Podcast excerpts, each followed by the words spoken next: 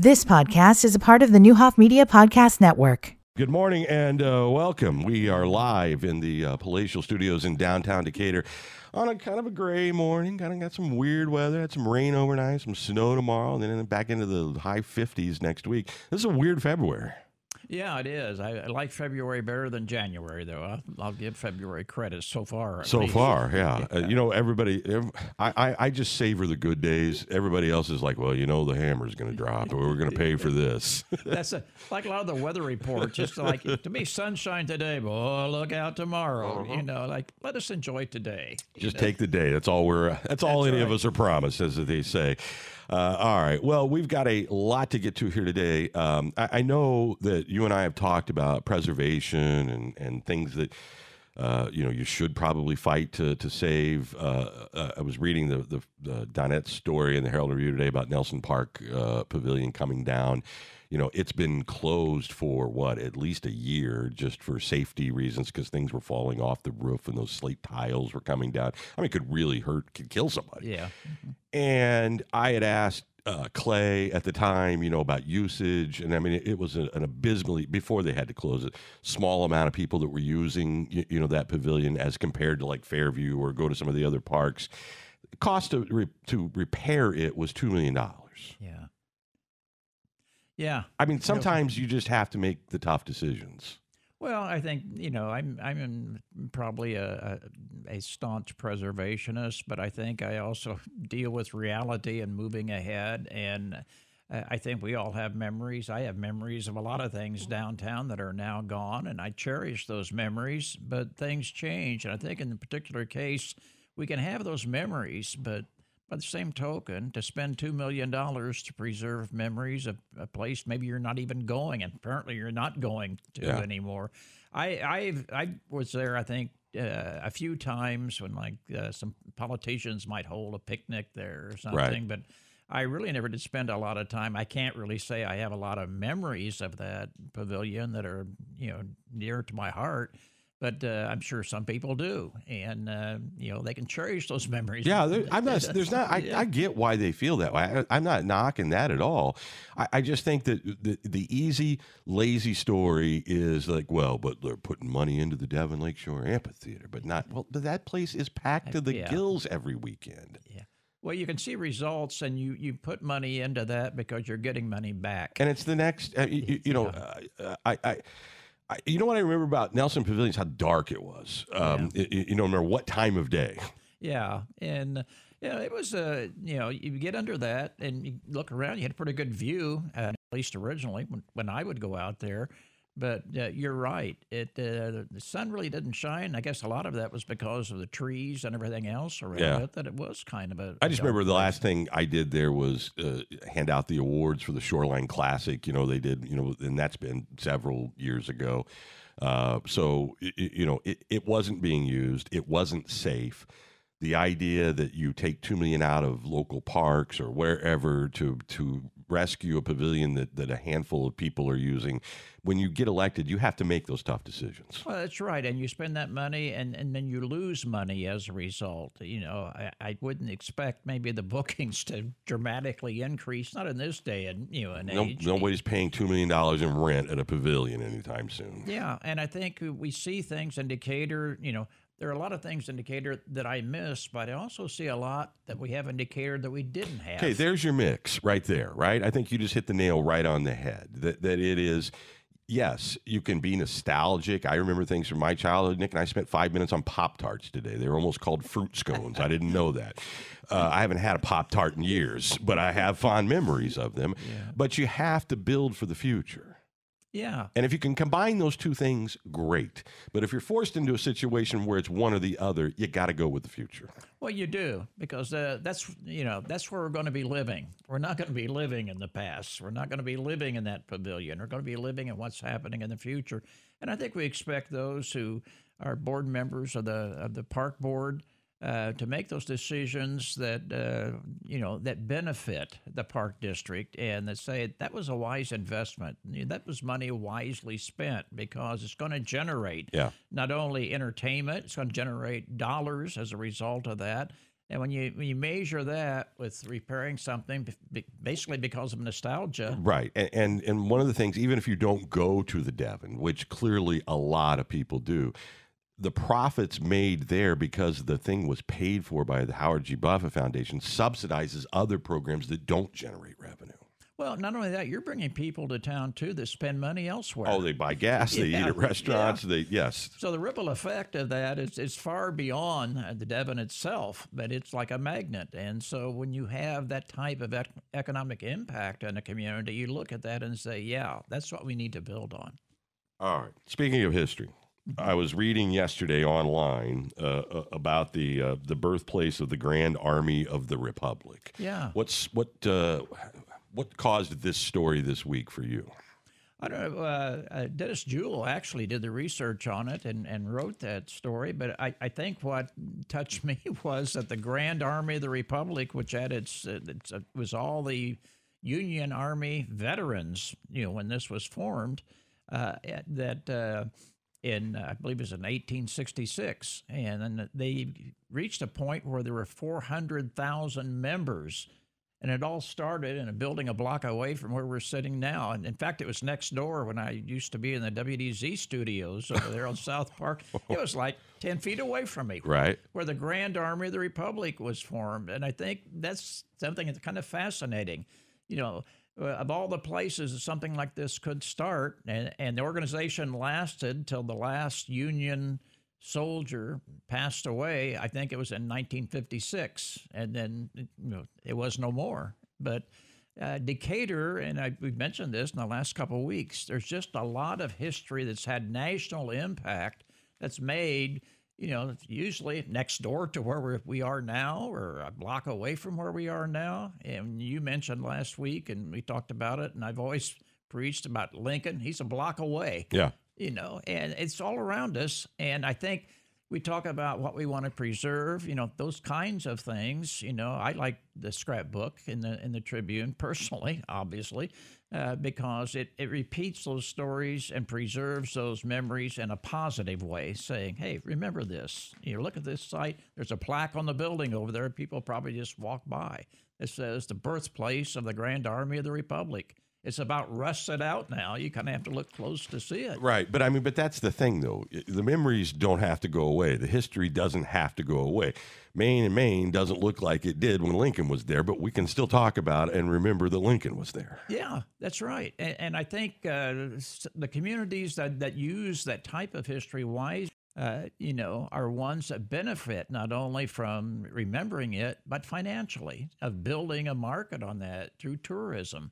And, uh, and let's face it, you know, we have sites downtown that I just don't think have ever been marketed in, in the right way with Springfield so close and all the people from all over the world going to Springfield to see Abraham Lincoln.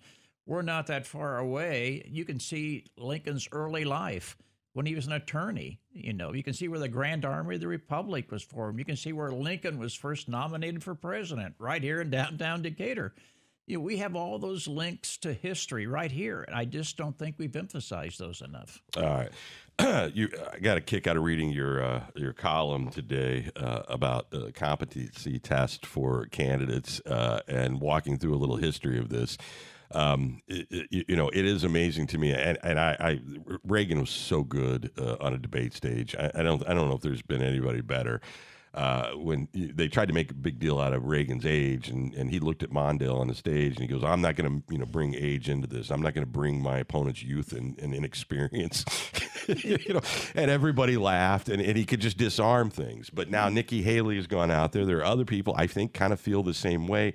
I don't know if it's a set number, it's just the the the sort of what's on display between the two people. It seems that we're going to have to choose from, you know, in November. Should this be fair play? I don't. know. I don't know if age should be fair play. We know people that are older, particularly. You know, the older I get, the more ages seem younger than they used to. Uh, but uh, I, I think uh, the president of the United States is a leader of the free world. I think uh, the president has to make a strong showing. I think that's even physically. You know, you can't you know trot around and wander around like you're lost. I think. Yeah, but you look at what they did to cover up Roosevelt's condition. Yeah, I I, think I mean, it was considered to be, you know, at that time, he wouldn't be a strong leader because of uh, his health condition. And I don't mean like his mental acuity, Yeah. I'm talking about his physical health. You weren't going to see him in a wheelchair. Well, and I think you know, as you wrote in there too, you know, when I was uh, studying Roosevelt, and, and the fact when he passed away, he was only sixty-three years old. Yeah. I thought he was a much older person when I, you know, was when I was younger. I, I remember in John Kennedy, they kept talking about the young president. Well, I was like a teenager, and they were talking about someone forty in their forties. So, I think the age moves up. It does. You know, and. Uh, and the age for the president too has moved up in in, in recent years. And uh, you know, right now, regardless of who's elected, if if uh, if the two candidates again are Trump and Biden, you know, they're going to be the oldest president ever when they leave office, and they'll both be in their 80s. And uh, and Biden is now. Yeah. And so, But it was a big deal that Reagan was almost 70. oh yeah, I mean, that was the thing, uh, y- you know, that was, you know, now Mondale didn't have much of a campaign. I mean, I think, I mean, you, when you saw that map the next day, it was like, were there two people in this race? But that was the main thing. I mean, that was the attack. yeah, it was. And, and I, in all fairness, I didn't think Reagan looked that old. It, enacted for yeah, sure. No. it didn't, and I, and I think uh, that's kind of the view that we have of, of age. Is kind of us. If, Reagan was uh, was old and they're questioning his age in his sixties, you know, now you can kind of see why someone in their eighties is, is being questioned. And in all fairness, uh, you know, uh, in the case particularly of Joe Biden. Uh, he does not look strong physically, and and uh, you know sometimes he seems confused about you know where he is, and uh, some of that could be just the aging process. And there's a tremendous burden on someone in that position. The office ages people. There's no It doubt about that. I mean, you can look at the before and after photos, and I don't care what age they go in, they look different coming out the other side. They look much older. They Yeah. do. And when you start when you're at an old age, I mean, I think it's really going to have impact on you. And I, but I don't know if age is so much a factor as just as we talked about uh, mental competency. Can you handle the job? And uh, and certainly in the case of Joe Biden, he has the experience. He's been there like forever, you know. But I. I don't know. You look at the the age factor and how far are we going to go on this? You know, uh, and I, I think when people look at the candidates today, they kind of look at the at all aspects of the candidate. Physically, are they able to endure and and stro and have a strong appeal? Yeah. I mean, uh, visually, when you look at someone, it does create an impression. the The world is looking at our president. How strong a president do we have physically, and then also, you know, how sharp is he or she mentally? But so many of the rules have changed. I, I mean, we now know, uh, you know, George Santos aside, that you can just about do anything anymore and still get reelected. Yeah, yeah, yeah. Well, we see that in a lot of cases. As I mentioned in the column, some may feel that everyone in Congress needs a mental uh, competency test when you see some of the things that are happening. Right. And those are young people. Well, they're not. They're, they're young people compared to the presidential candidates. They're not young people compared to young people. Uh, in fact, if I we did this story a couple weeks ago. The, you know, the average age of uh, you know the United States Congress is way older than you think. Oh yeah, it's older now. The average age is older now than any time in our history. Yeah. And it keeps moving up. And what do we have? Forty nine members of Congress that are that are above seventy five or eighty. Yeah. And, and there's only a small percentile that that are are you know 40 or under you know representing so a lot of people in the younger age categories feel like where is my representation and i think that's a fair question now you got to have younger people run right i mean and they got to win Well, yeah, and not only do we have the oldest Congress, you know, we have the, the smallest percentage of younger people, as you've mentioned, being being in Congress, representing maybe some of the younger views of people in the country. it'll be interesting to see but uh, we we're gonna have this is a long campaign. I don't know. I, I uh, we'll be, it'll be interesting to see how long Nikki Haley will stick around. yeah, I don't know that she's got a chance outside of something happening that's not on the table right now. Uh, but will she be able to have the money and and you know the ability uh, to do anything to sort of throw up any roadblock to the electoral? I, I mean, I don't know. Well, a lot of it depends on i- if Trump is convicted. Well, Yeah. of which one and where and when and Yeah. you know, I, I I I know surveys are telling me that if he's convicted, there are people who would change their vote. I don't see that behavior actually happening. I know, I know the polls say I, I don't. I don't see anybody all of a sudden because a judge says something, you're going to go, ah, you're right. Yeah, I don't. Do see, you? No, no, I don't see that, and I, I see people that uh, are out there that are pretty firm in their conviction that whatever happens to Donald Trump, it's because of the witch hunt or the Yeah. government, and almost in many cases, it strengthens their belief in that candidate. I'm with you. I don't. I, I that's the same thing I see. I, I don't see people going, oh, okay, let me reconsider this. Yeah. It's kind of strange, isn't it, how things have changed? It's like we talk about age, and we never used to talk, except for Reagan, who was much younger, Yeah. about an age factor. And is, is, is it, are we getting to the point where those are the major issues? Age, mental competency, things like that? It's a weird time we're in right now, Paul. Yeah. Uh, it really is. Uh, all right, let's take a, a quick break. We'll come back and wrap things up with the City Hall insider Paul Osborne. Here's Nick Smith with your News Channel 20 Storm Team forecast. Today, we've got some rain this morning as a possibility, then cloudy in mid morning, then clear, high near 48. Then tonight, increasing clouds with a low of 29. For Friday, snow, high of 32. You might see 1 to 3 inches as a possibility. Saturday, sunny with a high of 30. The current temperature in downtown Decatur, 47 degrees. Your WSOY time is 720.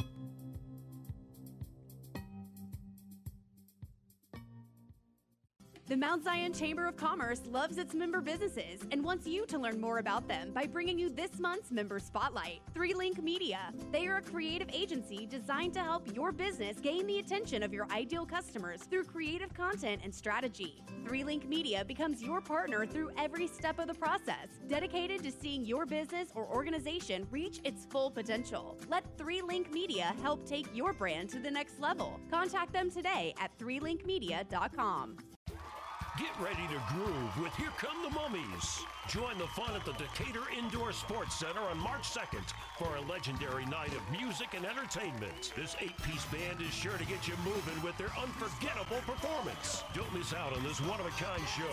Get tickets now at DecaturIndoorSportsCenter.com. Here come the Mummies. Live at the Decatur Indoor Sports Center on March 2nd. Doors open at 6 p.m., show starts at 7. Hi, this is Dan Martini, letting you know about the first class service you get with First Mid Insurance Group, providing Central Illinois insurance coverage for over 100 years. We specialize insurance for your business and represent A rated insurance companies such as West Bend Insurance. We guarantee you superior service, building trust through expertise to help make your business secure. We assess your needs and offer you a variety of insurance products and services. Service, whether it is in response to an insurance claim or just a general question, is the most important value we can offer you. Call us today at 217 877 3344, firstmidinsurance.com.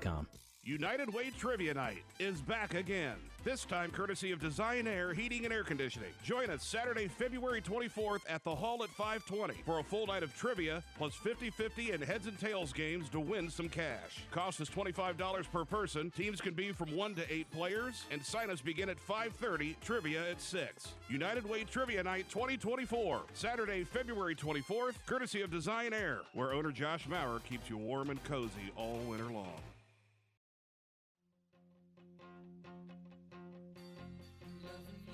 You're listening to Byers and Company, streaming live at nowdecatur.com.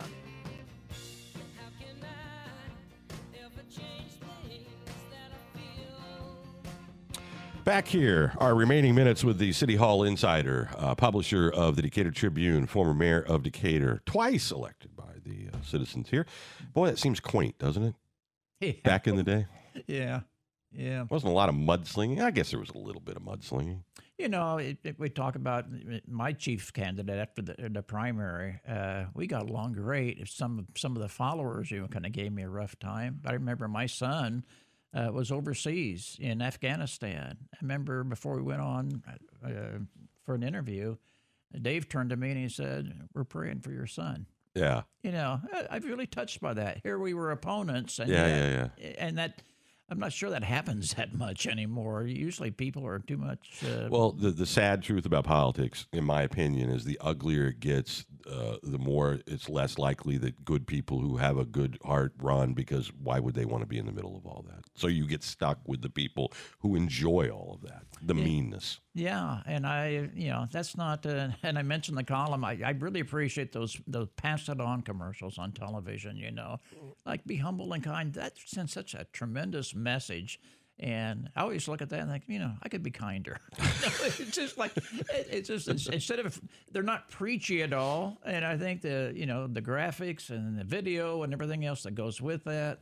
It's just so impressive. That's that's the kind of message we need. Be humble and kind. Well, it's got to be received. yeah.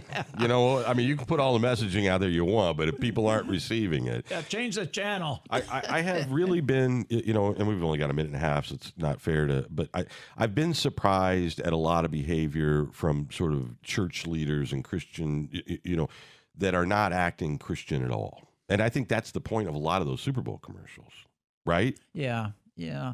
Well, speaking directly to fellow Christians. Well, and I, I, think what you know, as we were talking off the air, you know, uh, Jesus taught you know to render to Caesar the things that are Caesar's, and to God the things that are God's. And I just see Caesar getting too much, too much play, and maybe God not enough. All right, Paul, we appreciate it as always. Uh, if people want to subscribe to the Tribune or send it as a gift, great for people like living in Arizona or Florida. Maybe they want to once a week sort of uh, uh, take a look at what's going on in the community. How do they do that? Yeah, they can. Uh, uh, either go online to DecaturTribune.com. You can you can order it from there through a credit card, or you can send a check for fifty bucks for a year and we'll send it to you every week wherever you are in the United States. And unlike Amazon, he's not going to raise the price halfway through the year once you signed up for that 12 months. No, you get it all. And, and when you renew, it's the price for the next year. Yeah. So we don't raise your rate. But uh, yeah, we do have a lot of people all over the country that. Uh,